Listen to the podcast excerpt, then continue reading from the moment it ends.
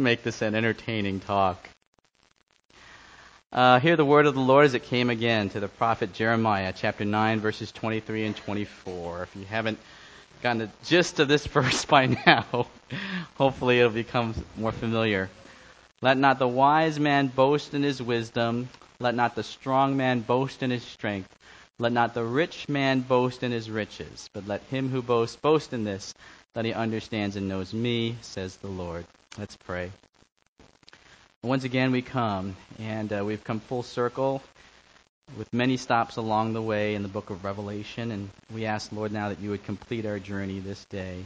Not just the talks, but maybe in some ways seal up uh, the things that we've encountered or learned or entrusted to you. And so uh, a lot of people uh, have gotten some freedom from things that they were carrying when they first started this retreat, and and now, Lord, you're carrying them through to even greater freedom. So we bless that and ask for more. In Jesus' name, amen. Okay, just to recap, we're going through the book of Revelation. The theme is uh, strength in trying times, lessons from the book of Revelation. We started off session one saying that if you're in some sort of trial, it's important to know your Lord. And we covered that in Revelation chapter 1. Part 2, know your situation. We covered that in Revelation chapter 7. This morning's session, we said, Know your enemy. That was from Revelation 13 and 17. And this is part four now Know your destiny.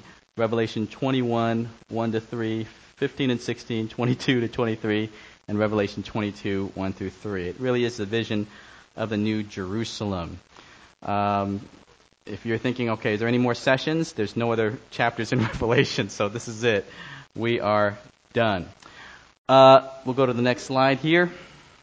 I mentioned in a previous talk, I think it was last night, that there was this procedure that the book of Revelation does use. We call it a spatial dualism, the opposition between looking at the world from the perspective below, which is really what we see with our natural eyes, and then looking at the world from the perspective of above through the eyes of faith.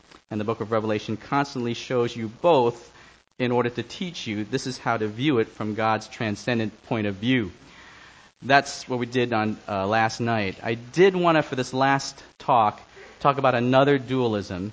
Scholars will talk about a temporal dualism, that which relates to time rather than to space. And all that means is this the book of Revelation asks that you interpret what is happening in your life now in terms of what is yet to come. Right? So not above and below, but now and the future. And in some ways, uh, the book of Revelation is trying to say God sees the whole, both what you are now and what you shall be. And very often, He uses what you shall be to give you a little bit of a nudge in how you ought to view your circumstances now. Um, I was watching here last night. I wasn't the only one that was going around praying for people. As you followed my lead or followed my suggestion, I said, hey, huddle up, you know, pray for one another. And, and a lot of you did that. I just want to let you know uh, what I do in ministry time in praying for people is something that anybody here can learn how to do. Uh, matter of fact, we try to train people at our church so that it's not just the staff or the elders who are doing the praying. We get people who are trained in ministry to do that as well. One thing, if you're interested in, in doing this for people, is you can lay hands on them and you can just declare uh, what is their destiny. Now, I have to understand, you have to understand, it's not just you that's talking, okay? In settings like last night, the Holy Spirit is in the room, and usually when a person comes asking for prayer, the Holy Spirit is on them. They are being filled with the Holy Spirit. And usually if you see some emotion in them, that is, that is a manifestation of the Holy Spirit. People respond emotionally when the Holy Spirit comes and fills them. And as they're receiving in prayer, maybe sometimes their eyes are closed or their hands are out, what you say over them is more than just you talking. When you're in receiving mode, very often what comes out of the prayer's mouth, you're receiving it like it's the word from the Lord. So let's say if there's a fellow named Alex who is uh, coming forward and asking for prayer, or he's coming to you and asking for prayer, you can just lay a hand on Alex and say, Alex, I bless you in your moment right now.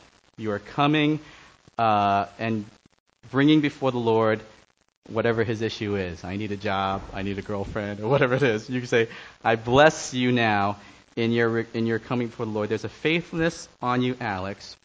And then you might say something like this. I just knocked off my earpiece. You might say, and as he's receiving, okay, he's in a real good place spiritually, you could say, I declare now in Jesus' name, Alex, that this is your destiny. That is to say, this posture that you are taking right now is the type of posture that you will be taking for the rest of your life, for the next 70 years. This is who you are. No matter where your Christian life goes, no matter how many ups and downs, this will be a baseline experience to which you will always return. This is a signature moment in your life, Alex, and this is your destiny. Now, if you say something like that, okay, and Alex is there and he's holding out his hands, he's receiving, he begins to just swallow that up. Okay? You receive words just like you receive food. And you can spit out words just like you can spit out food. And so a word like that is a very powerful word, especially if he receives it and it sort of lodges in his heart and lodges in his soul. He begins to adopt that as his destiny. And sure enough, if the words are right, if he goes astray in his life, he will always remember that moment in the seat where you prayed with him and said, This is your destiny. Okay, words of destiny have that effect. Okay, if you kind of know where the Lord intends for you to go, or the end point of the arc or narrative of your life, you're able to interpret anything in the middle of your life correctly. Let me just give you one real quick example, all right? This is a personal thing. If you stopped me and bought me a cup of coffee and said, okay, Frank, what are the biggest concerns on your mind right at this moment?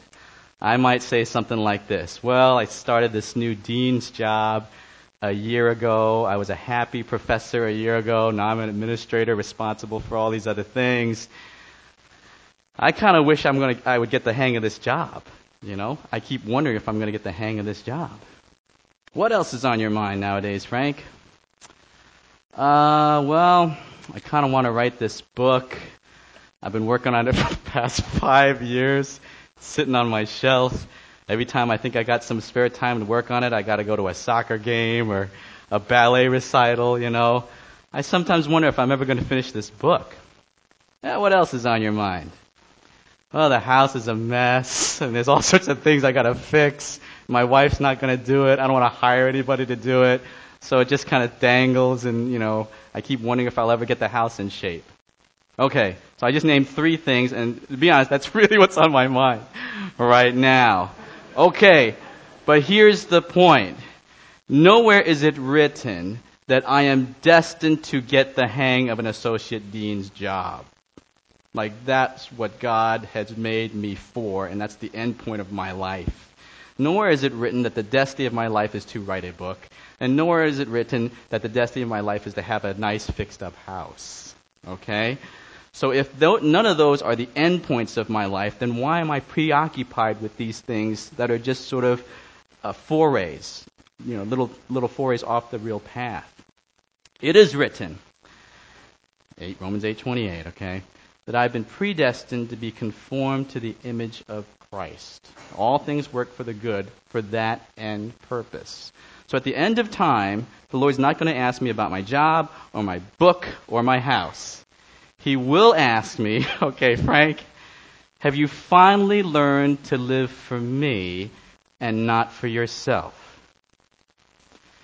And so when I think about all the things that preoccupy me, the real important thing in which all of it distills is that final endpoint. Okay, am I becoming like Jesus? Uh, Frank, are you finally learning to live in confidence instead of in fear? That is the end point. That is my destiny. Okay?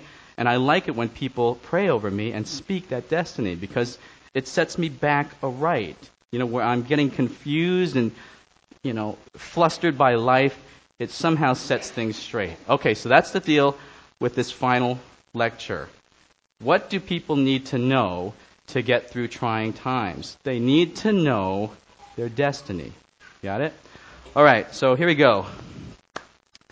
The big concept or the big vision, and remember, we have to be right brained. You know, Jesus doesn't literally have a two edged sword sticking out of his tongue, right, out of his mouth. You have to see that it means that he's a protector. Okay, the vision that we're presenting for this final talk is something called the New Jerusalem. Now, uh, forgive me for, I don't know, sharing my uh, bias here, but I think it's very interesting that the endpoint for all of us collectively is a city. Jerusalem, the New Jerusalem, is a city. I am a city boy. Okay, I grew up on the Lower East Side of Manhattan. Went to Stuyvesant High School. Uh, love the New York Yankees. Sorry for all you uh, Met fans. Uh, that that didn't go very well, did it? the Bible starts in a garden. My wife loves gardens, but it ends in a city. I've been in many, uh, you know, youth group meetings and stuff like that, where people would say, "Everybody, let's go around and Name the most beautiful thing you've ever seen. And one person will say, Oh, the Grand Canyon. That's the most beautiful thing I've ever seen. Or a starry, clear night. That's the most beautiful thing I've ever seen. And they get to me and they say, What about you, Frank? The Manhattan skyline. That's the most beautiful thing I've ever seen. Uh, now, I'm making a big deal out of this because uh, to me, Cities are about activity. Cities are about hustle and bustle.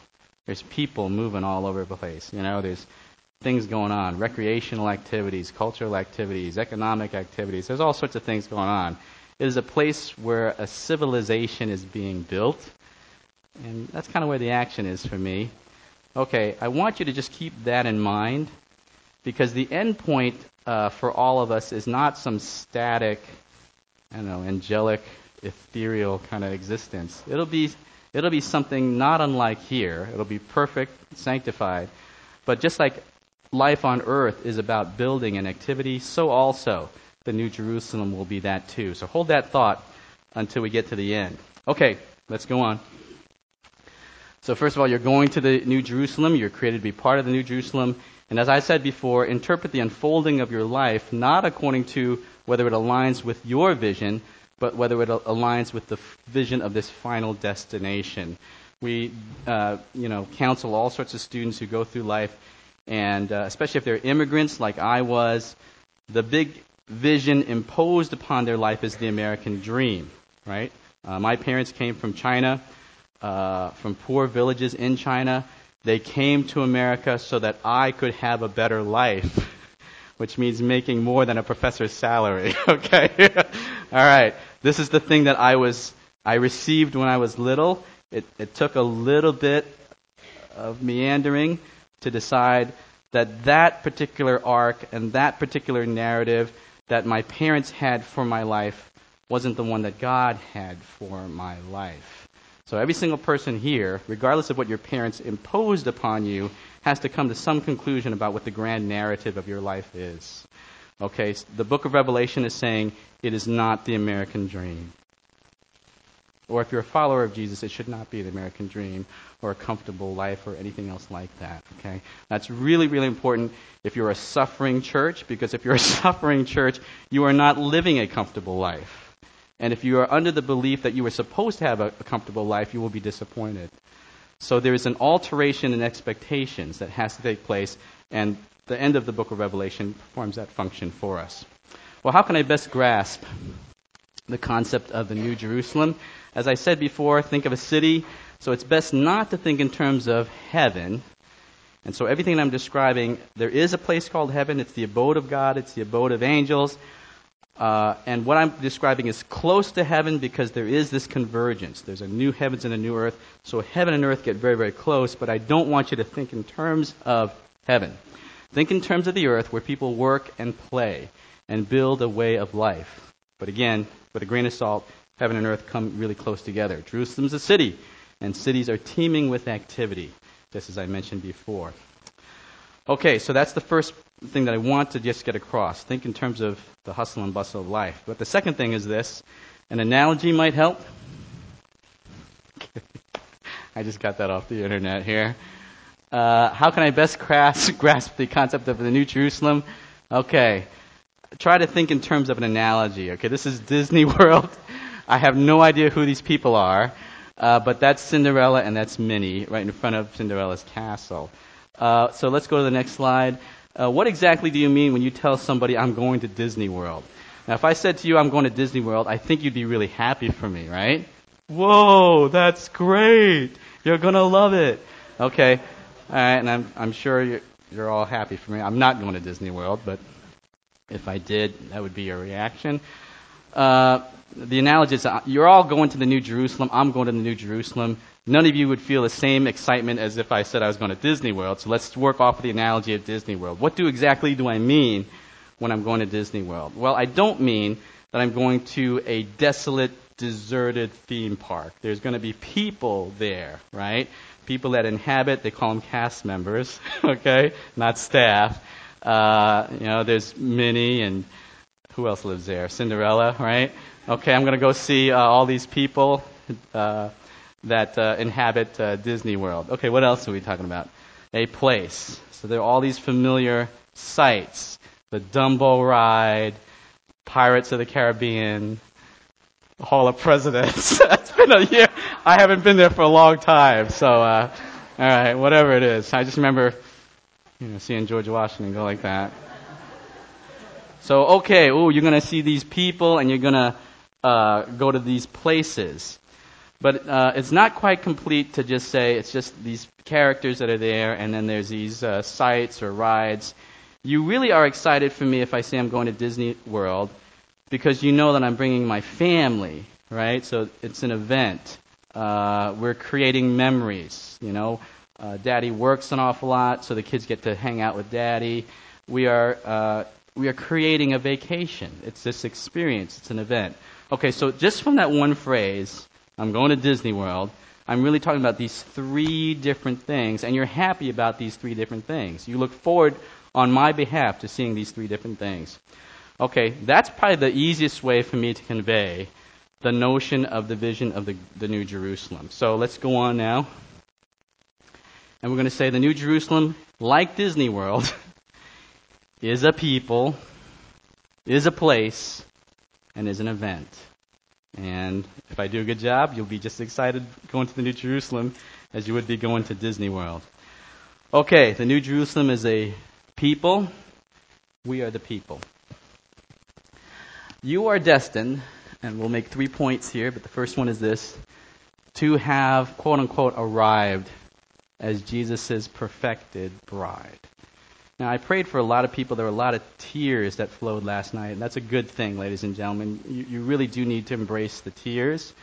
Christians sometimes will shut down the tears or shut down the emotion. The Holy Spirit comes very, very powerfully. He loves to embrace his people as the emotions flow.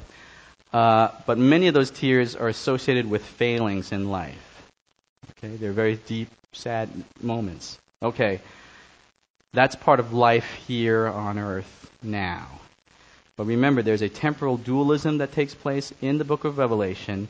When we get to the New Jerusalem, those tears will be a thing of the past. They'll be just a distant memory. You will have arrived at a place where there are no more failings.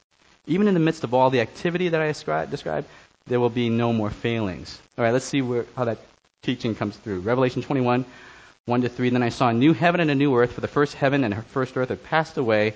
There was no longer any sea.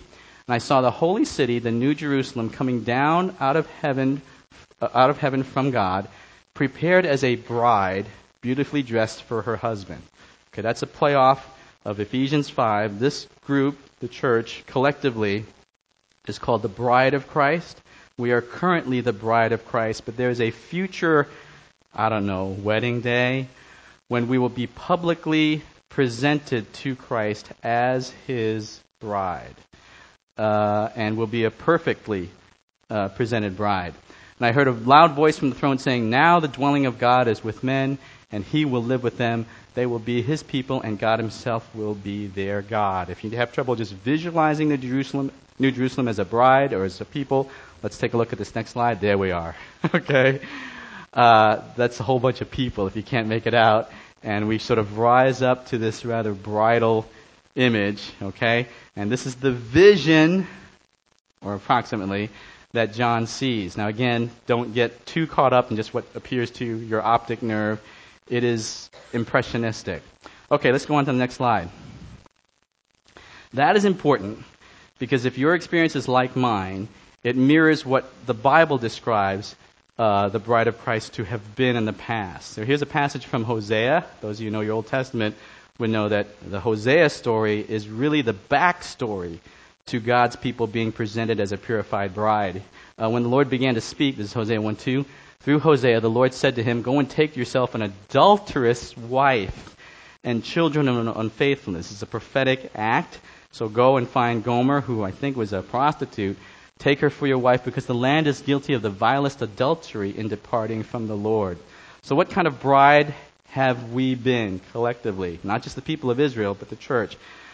Well, because of our unfaithfulness, because we go after idols, because we've forsaken our covenant with God, we are like adulterous people.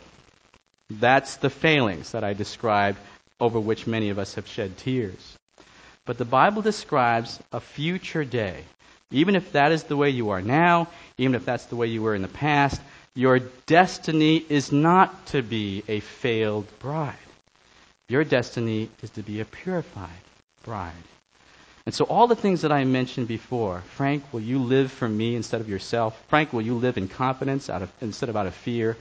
All those, ans- all those questions will be answered in the affirmative. God is trying to say it is not a question mark whether uh, you will arrive or not. I will enable you to arrive. Have you ever been to a, an actual wedding? uh, when you watch the bride and groom get married, you kind of went, they finally made it. Now, when I say that, there is one couple that I know. Uh, their names are Jen and Chris. And they had the rockiest roller coaster relationship you can imagine. First of all, the, both sets of parents were opposed uh, to their dating each other. Uh, Jen ran away from home at one point because she couldn't handle the parents not accepting Chris. Uh, one time, Jen broke off the relationship because it was just too much work to stay, you know, together with him. And then she came back, and then he broke off the relationship because it was too much stress. And it, you know, just went on and on and on and on and on. And then finally, when the when the wedding day came, right, and they're both, you know, she comes down the aisle, they're both standing up there. They both immediately begin to weep, okay, like crazy. I mean, like they're bawling in front of everybody in the church. Now, for those who were not familiar with their story, you might think, what's going on? This, this is pretty emotional here. Uh, but everybody else who knew their story totally understood. And I, I, it's hard for me to describe, but every single person I saw, they were understanding and they were, they were not put off by it. They were saying, go ahead and cry. You know, you deserve this after all you've been through. You know, get it all out. This is a victory and uh, you take as long as you want. Now, it was the most interesting wedding I've ever been to, but there was this sense of, this is a happy ending after all. See, now, that's what I'm trying to describe. If you have any discouragement about your Christian life, you know, am I ever going to arrive? You know, what's the end of this story going to be?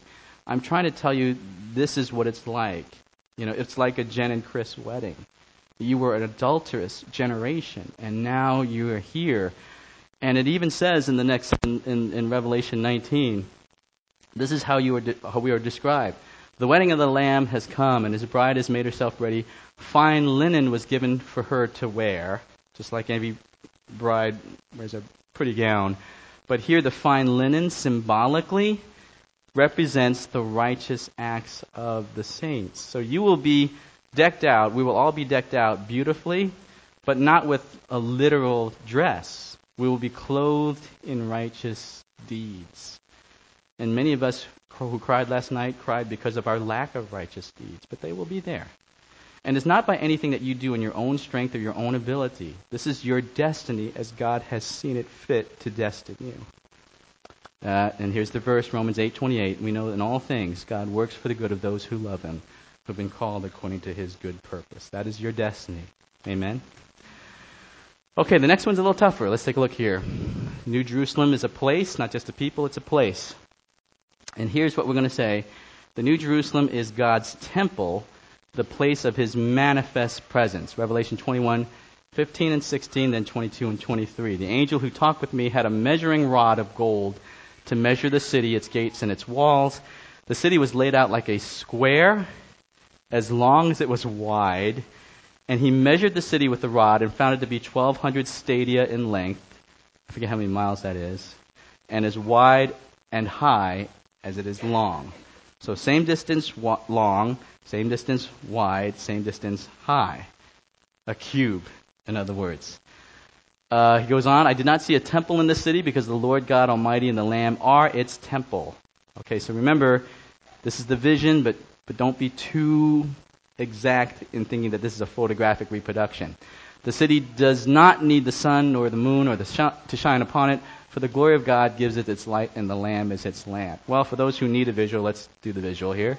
There it is. for all you Star Trek Next Generation fans, this is not the Borg. This is the New Jerusalem. All right. Well, here's the uh, Bible trivia uh, question.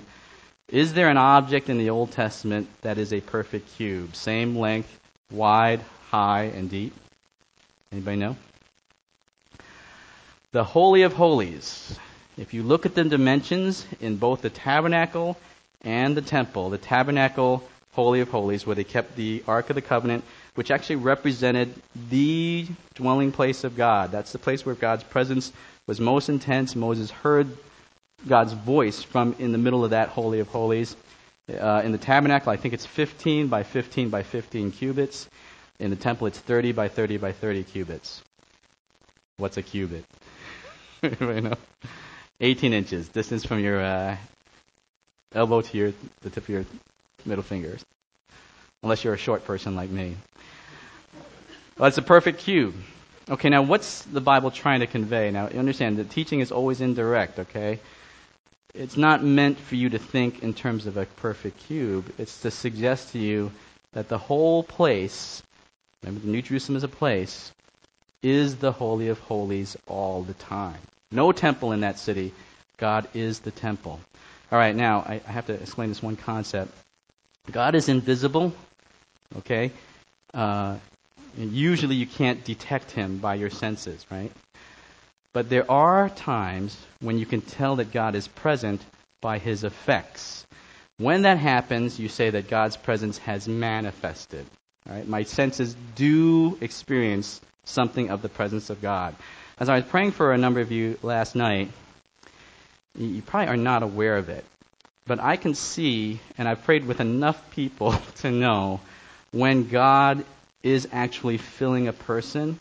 Now, how is that possible if God's invisible? Well, I can see actual manifestations. There are involuntary things that the human body does. Occasionally, actually very, very frequently among the people here, there is an eye flutter. I don't know what that is. I just know that when you ask the Holy Spirit to come, very often there is this kind of shaking in the eyes.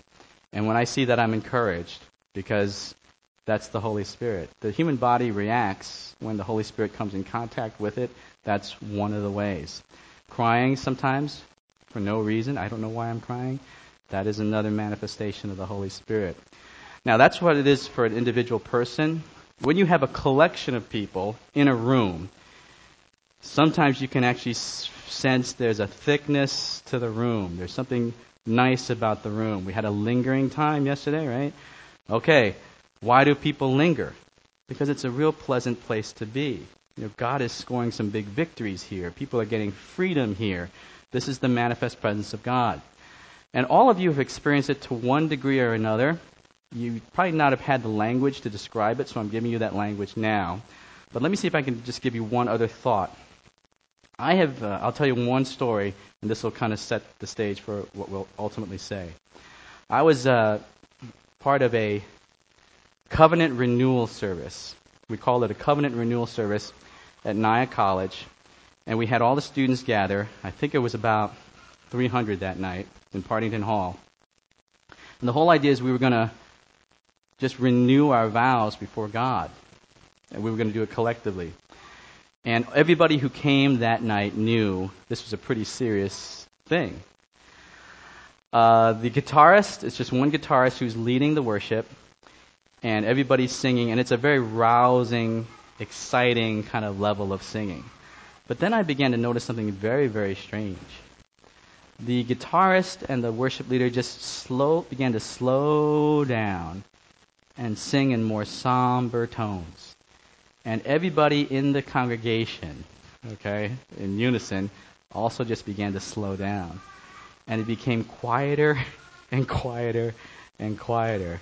And pretty soon, the guitarist, uh, the, the worship leader, just stopped like this.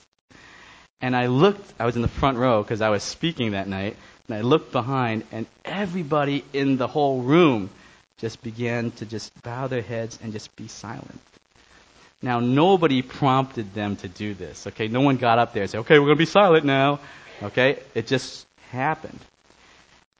And not only that, it remained like that for an eerily long period of time. Like, not, nobody was directing anything on the stage, and everybody was just fine being quiet. Nobody was fidgety, no one was restless, no one was looking around. I was the only one looking around saying, What's going on? So I turned to the chaplain, okay, and he's also looking around too. And I said, Hey, Jim, what is going on? And he said, I don't know, but it's really weird. And then I said, What should I do? Should I go up there? And he goes, Yeah, you should go up there, go up there. And I go up there, and I have no idea. And no one's looking at me at all, okay? I'm up there, no one's looking at me, and I'm trying to figure out what to do about this. And it, just, it dawns upon me that something very special is going on, and this thought came me, which I shared. I said, hey, folks, when you have two lovers together, sometimes there are very special moments where no words are necessary. They can look at each other's eyes and be very quietly confident that they are beloved. And it's a very special moment when that happens. They're not squirming, they're not uncomfortable, they're just happy to be right there with the beloved. And I said, I think that's what's happening here. And it's a very sweet, sweet, special moment that we should savor. Let's camp out here for a little bit. So I just let them sit, and they all sat in perfect silence.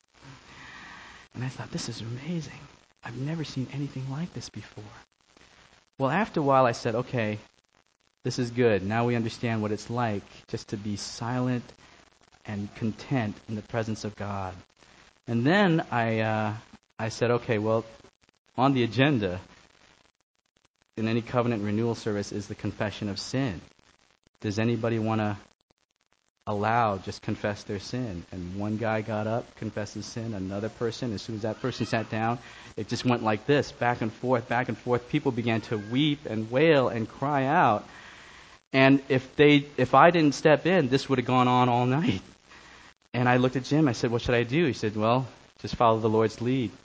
So after a sufficient number of people had gone, I actually had to jump in and I say, "Okay, the Lord is pleased by our confessions. Now let's go to the actual covenant renewal, and we went along. But I need to let you know that something like that, God is present in the room. I can't see him with my eyes, but he has manifested himself. You just know that he's there.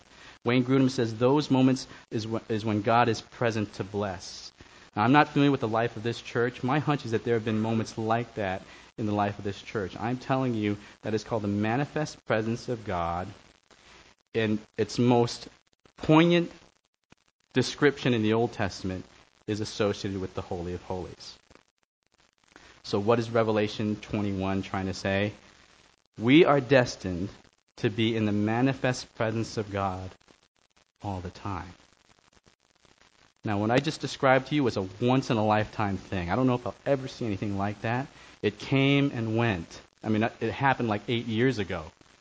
But this will be something that will be constant and never ending. And we are destined for that. You know, some, once in a while I watch, I turn around, I watch y'all worship. Uh, I do this sometimes. I get lost in the worship. You know, I close my eyes, uh, I raise my hands. If there's someone to the right or left, I just totally forget that they're there, and it's just me and God, okay? I lose track of all space and all time.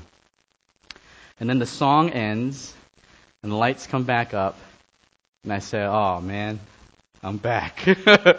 okay? It came to an end. And maybe you've had experiences like that. Oh man, I'm back to earth, right? Okay. Uh, the experience of being caught up in the presence of God is a never ending thing. There's a passage in 1 Kings. Let's go take a look at that here. Just so you know, this is when the temple first gets dedicated. It does say the priest brought the Ark of the Lord's covenant to its place in the inner sanctuary in the temple, the most holy place. That's the NIV's word for Holy of Holies. Put it beneath the wings of the cherubim, and when the priest withdrew from the holy place, the cloud, that's God's presence, filled the temple of the Lord, and the priests could not perform their service because of the cloud, for the glory of the Lord filled his temple. Now, the NIV will say could not perform their service, but literally in the Hebrew, it really means the priests could not stand because of the cloud. Could not stand. they were just they just felt the weight of the glory of God. Tommy Tenney in his book uh, The God Chasers says one time he was in a service and uh, the keyboardist is playing and the presence of God came, and the keyboardist just began to weep over his keyboard, crying over the keyboard. And he says, you know, the music got all messed up, but nobody cared, you know, because they knew that it was the presence of God. And that's what we're trying to say, ladies and gentlemen. You are destined for that, okay? So if you've tasted, if you've tasted this fleeting moment where it's an exquisite, uh, you know, lover's kind of moment, uh, the Bible says you were meant for that, okay? Now, there's a part of there's a part of me that wants to say, even if you haven't experienced that, this is what you were meant for. There are uh, writers who like to point out a very special German word. I don't know if we have any German speakers here. So, uh, okay, we do. Okay. Well, you're going to hate me because I'm going to butcher this, but uh, the word is Sehnsucht.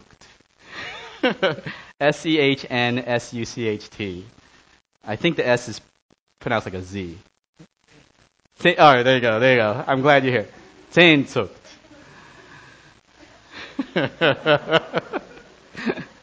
I'll fake it till I make it.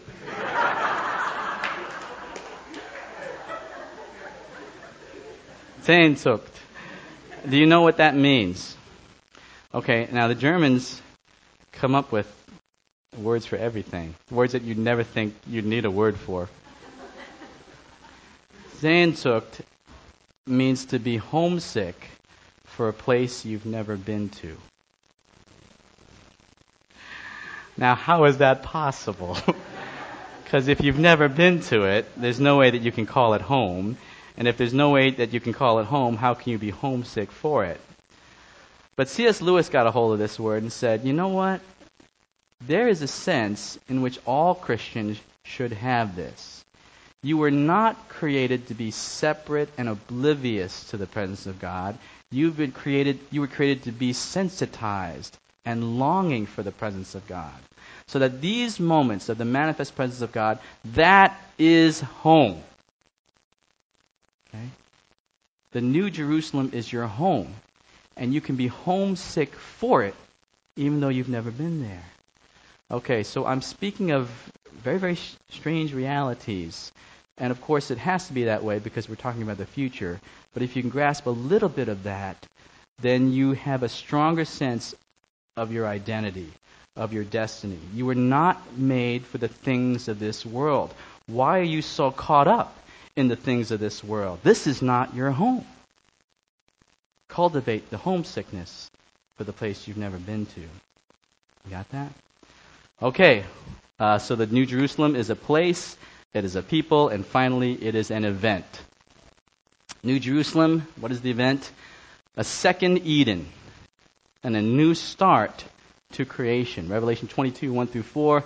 Then the angel showed me the river of the water of life, as clear as crystal, flowing from the throne of God and the Lamb, down the middle of the great street of the city. And on each side of the river, I'm not sure how the tree is on each side of the river, stood the tree of life, bearing twelve crops of fruit, yielding its fruit every month. And the leaves of the trees are for the healing of the nations. No longer will there be any curse. The throne of God and the Lamb will be in the city, and its servants, his servants, will serve him. They will see his face, and his name will be on their foreheads. I think it's what the last sentence is. Tree of life. Where do you see the tree of life in the Bible? One other place, ladies and gentlemen Genesis chapter 2. That is the tree that is forbidden Adam and Eve after they fall in Genesis chapter 3. You get references, metaphorical references to it in Psalms and maybe Proverbs, but in a narrative it never appears again until the last chapter of the Bible. So at the beginning of the Bible and at the end, it's forbidden for the whole everything in between. And it's almost like the last shoe drops, you know, uh, like twin bookends. What was promised, held out, forbidden at the beginning, is now bestowed freely at the end. So there is some return to Eden. Okay, so it is this Borg like cube, but it also is the Garden of Eden with the tree of life. Now, when I say an event, I, I, am trying to say something, and this is where I'm getting a little bit speculative. I hope you don't mind, but I think it's a cool thought. This tree of life is offered for one purpose the healing of the nations. Now, the New Jerusalem is a new heavens and a new earth you know, sin and death are done away with. There is no sickness, there is no illness. What type of healing could take place? Why would you need healing? And what would it look like? Well, there's no definite answer, but I have a, a thought. And this is something that occurs even as I minister. Uh, one of the most painful things that people carry, even when they're totally healthy, is the pain of memories. I mentioned past failings. You have failed people, other people have failed you, right? Okay. And I think there is the possibility of healing for these memories, but there's no chance of changing the past. You know, I can say you can get over the past, but you can't you can't change the past. It has already happened. Events have happened and they're there. And it is what it is. But I think, and this is my supernaturalness coming out, that if the New Jerusalem is a city, and there's lots of activity and hustle and bustle in the city, in a sense, perhaps the Lord will enable us to reenact much of our lives so that past failings can be redeemed in that we live life all over again. It's a new Eden, a new creation, sort of like a new Adam and Eve. You can start life on earth all over again, only it's a new earth, along with a new heaven. I look at my marriage, you know. Not a perfect marriage. There are a lot of moments where I have failed my wife, Pauline. I was sitting with this other couple one time, and they were talking about their 10th anniversary. And I think they went to Hawaii for their 10th anniversary. And they described it as a second honeymoon and how refreshing and, and wonderful it was. They said, What did you and Pauline do for your 10th anniversary? And I said, I think we went to Costco. Gabby was one, and we were both exhausted. And I remember sitting there saying, Man, it felt bad saying that we went to Costco for our 10th anniversary. But there's never going to be another 10th anniversary, you know? I mean, that's it. It came and it went, and we missed the opportunity. You know, God, I, I would love to be able to go back and, and take her to some place nice, you know, Denny's or something.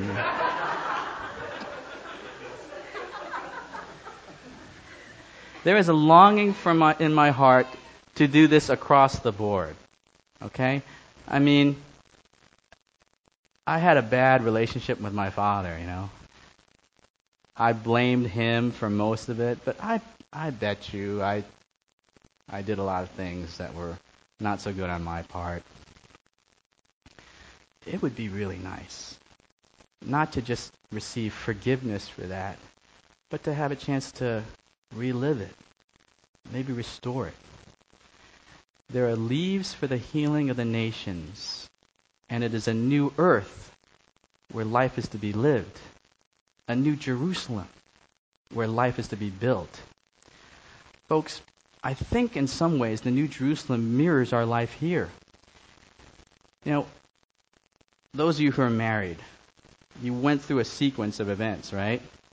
Found your spouse, married your spouse, moved into a new house, started life together, right?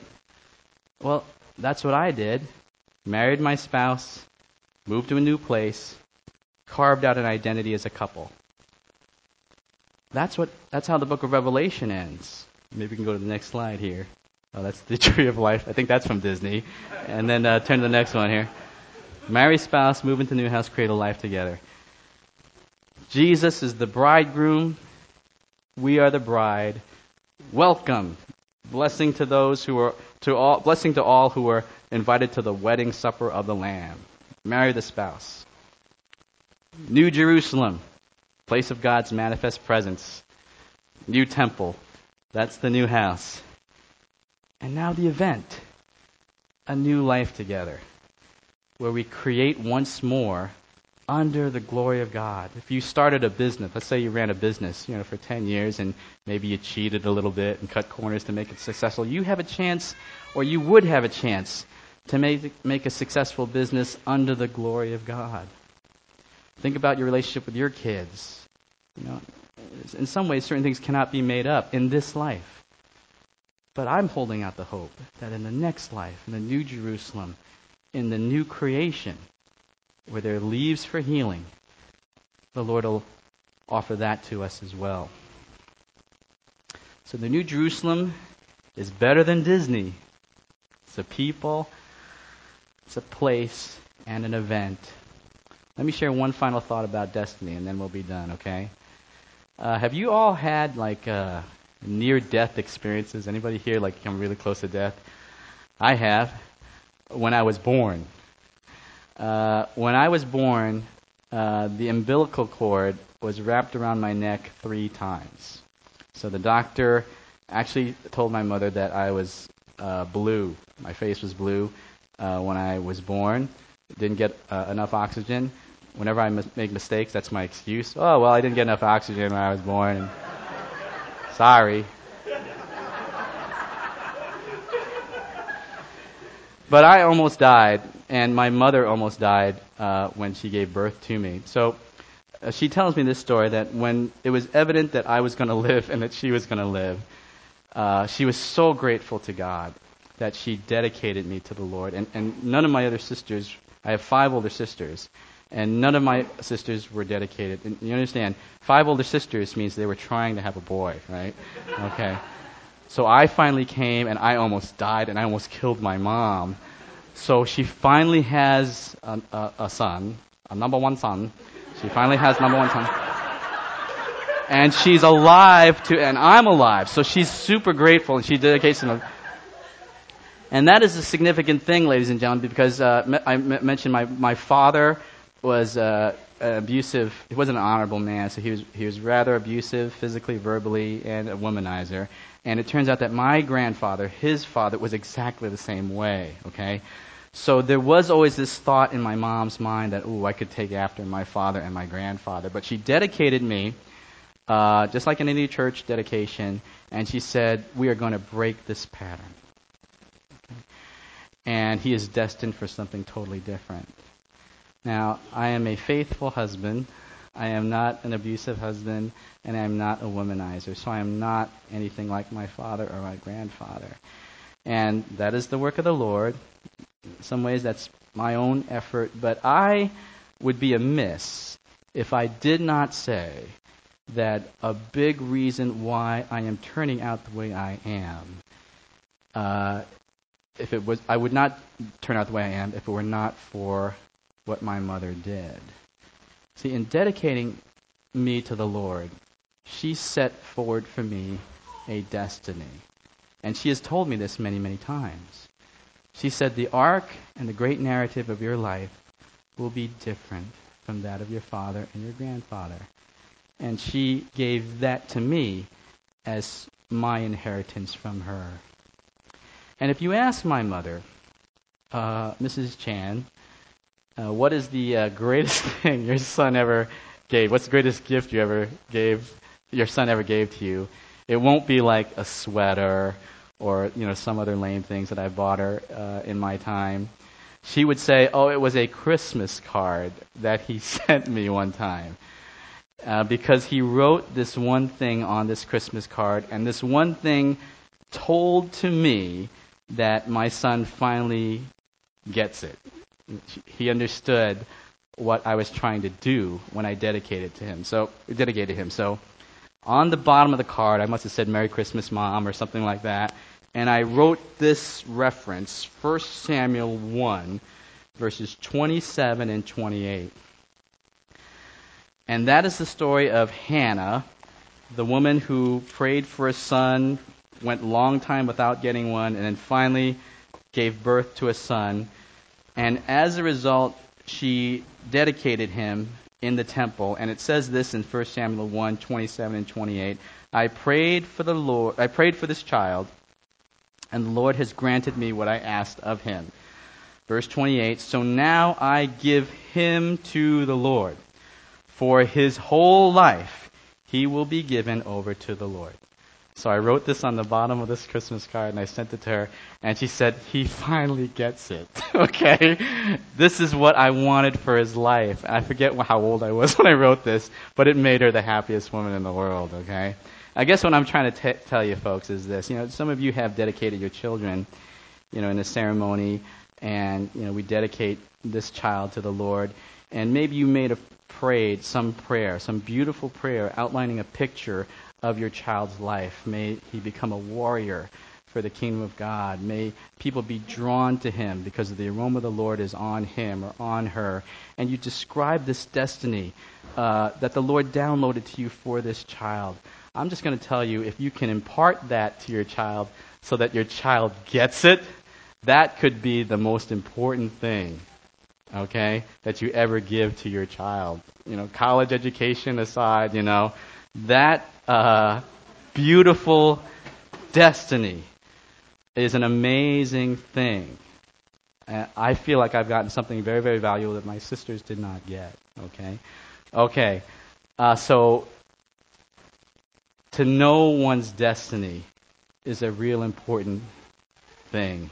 It'll keep you steady in times of trial. And whether you were dedicated by your parents or not, the book of Revelation tells you your destiny. We're all going to the New Jerusalem. It's a wonderful people, place, and event. Let's pray.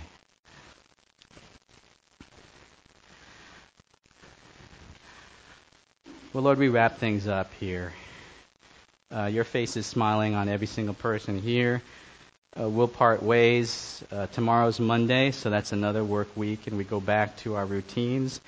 And we ask now that what we have received will carry with us throughout the week, that maybe we'll go into next week, maybe a little bit stronger in our faith than we were last week. We pray, Father, for protection against the enemies, uh, the attacks of the enemy. We douse his arrows with the shield of faith. We pray, Father, that all the facts would not be as well, the facts would stay with us, but more important, the touch of your hand on our hearts would remain too. And so, Lord, whatever it is that you do to keep your people, to maintain your staying power on their hearts and on their minds, do it. We give you the green light. We yield before you. Whatever you want, have your way with us. In Jesus' name.